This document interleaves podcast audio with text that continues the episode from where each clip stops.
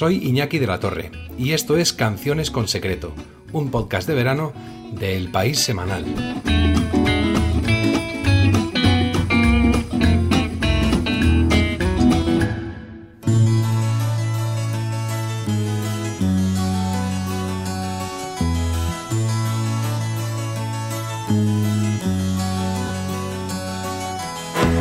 Dejaré mi tierra por ti, dejaré mis campos y me iré lejos de aquí.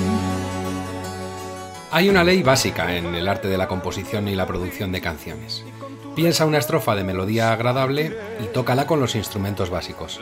Luego deja para el estribillo la verdadera buena idea que guardabas para inflamarla con muchos más instrumentos y coros. Si la estrofa tiene una calidad de un 7 sobre 10 y el estribillo de un 10 sobre 10, ve eligiendo mansión.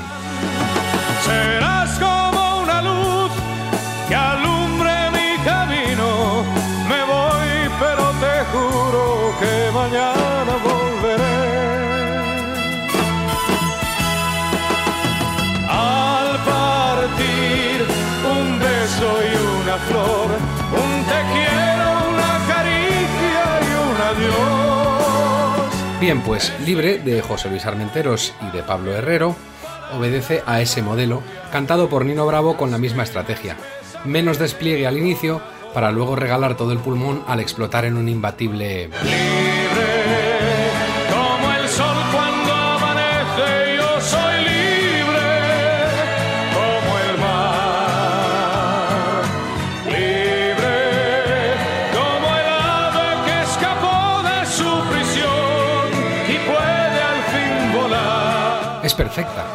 Al escucharla sentimos lo que invade a ese ave que escapó de su prisión o la mismísima liberación de quienes lograron traspasar el telón de acero soviético.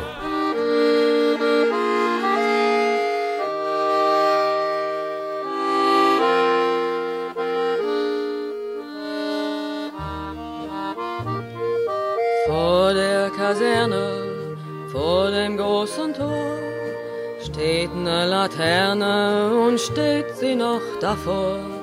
Dort wollen wir uns wiedersehen, bei der Laterne wollen wir stehen, wie einst Lili Marleen, wie einst Lili Marleen. aunque muchos no lo consiguieron.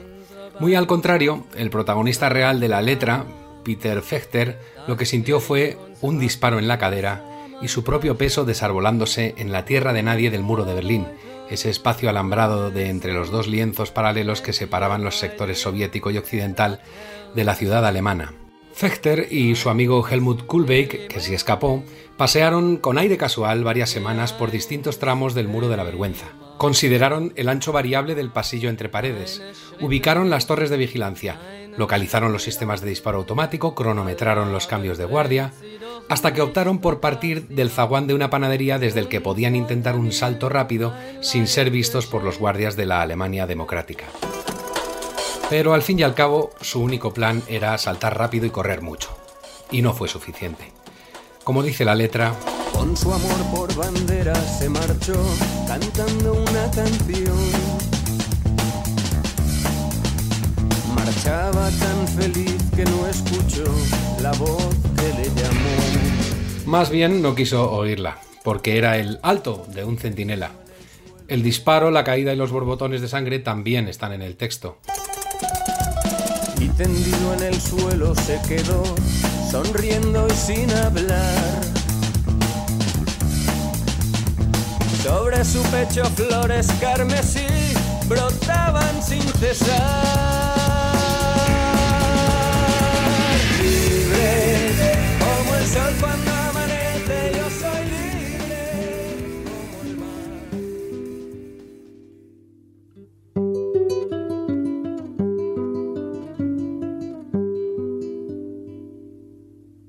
Te recuerdo, Amanda, la calle mojada, corriendo a la fábrica donde trabajaba Manuel. En cambio, algunos de los 40.000 detenidos por la dictadura de Pinochet entre 1973 y 1990 sí que lograron salir por su propio pie de los más de mil centros de detención que el régimen militar montó en todo Chile. Al cumplirse un mes del pronunciamiento de las Fuerzas Armadas y de Carabineros, hemos querido llegar a esta tribuna a presentar al pueblo de Chile la situación en que hemos encontrado la nación y las repercusiones que en todo orden significan para su desenvolvimiento como país libre y soberano.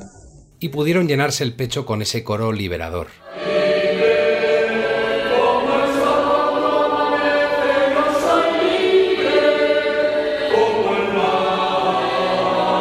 Mientras esperábamos en las graderías para ser interrogados, entonábamos libre a aquellos que se formaban para ser liberados. Libre era una catarsis, mezcla de alegría por los que se iban y esperanza para los que nos quedábamos.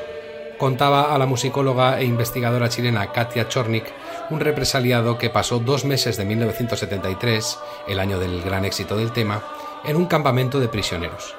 La profesora de la Universidad de Manchester y violinista va reuniendo en cantoscautivos.org estos testimonios y muchísimos documentos sobre el uso de la música como esa tortura sin contacto que la CIA estadounidense comenzó a practicar en los años 50.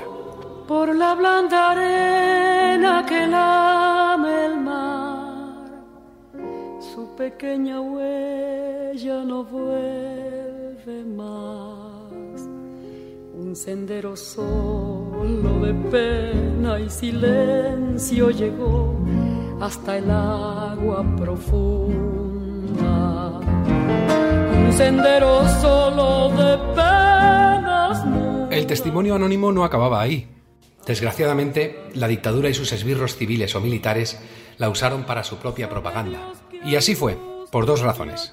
Primero, con el ánimo de robarles su himno de libertad y lanzárselo a la cara tal como se lee en las declaraciones de Paicabi Painemal, un mapuche también torturado por la DINA chilena.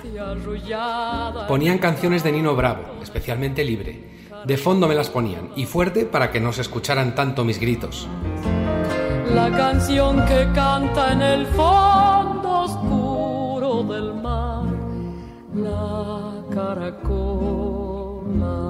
La segunda razón por la que los represores pinchaban la canción era la de utilizarla como propaganda anticomunista, por aquello de un soldado prosoviético abatiendo un hombre que huye hacia la libertad. Tiene casi 20 años y ya está cansado de soñar.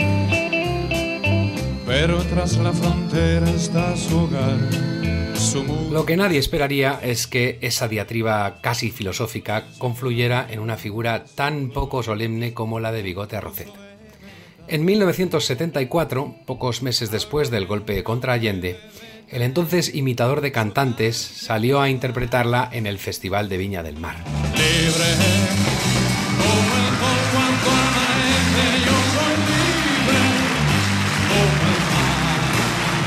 Es el gran certamen hispanoamericano. Hay público a reventar y se retransmite en directo por televisión. Bigote remata la faena triunfante y arrodillado en la proa del escenario.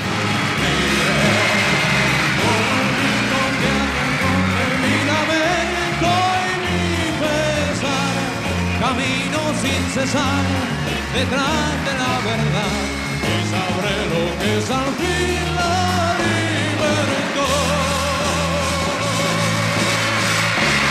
Un entusiasmo que no sería políticamente reseñable si no fuese porque en las primeras filas disfrutaban de la velada un Pinochet y su esposa, a los que el presentador Antonio Bodanovic había regalado frases como Señor presidente, General Augusto Pinochet Ugarte. Buenas noches, señora Lucía Iriart. Muchas gracias por estar con nosotros. Es la juventud chilena quien agradece vuestra presencia con este marco realmente solemne en la Quinta Vergara. Gracias.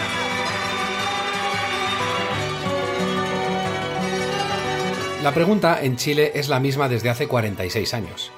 ¿Quiso Edmundo Arrocet cantarla en nombre de los represaliados o del dictador? Él se limita a decir que fue un simple homenaje a su amigo Nino Bravo, fallecido poco antes. Pero quizá la respuesta esté en estas dos preguntas.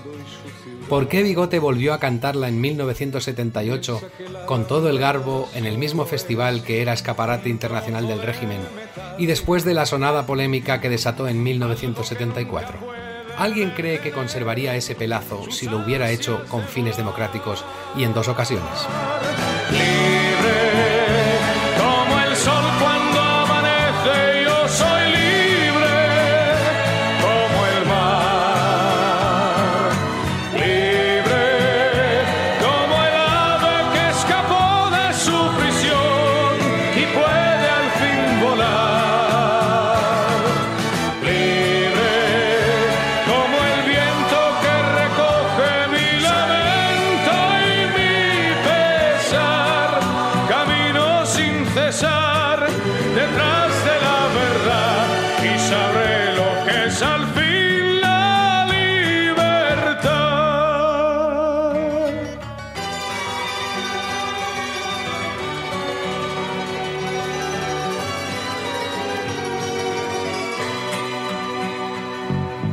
Con su amor por banderas se marchó cantando una canción. Marchaba tan feliz que no escuchó la voz que le llamó. Y tendido en el suelo se quedó, sonriendo y sin hablar. Sobre su pecho flores carmesí brotaban sin cesar.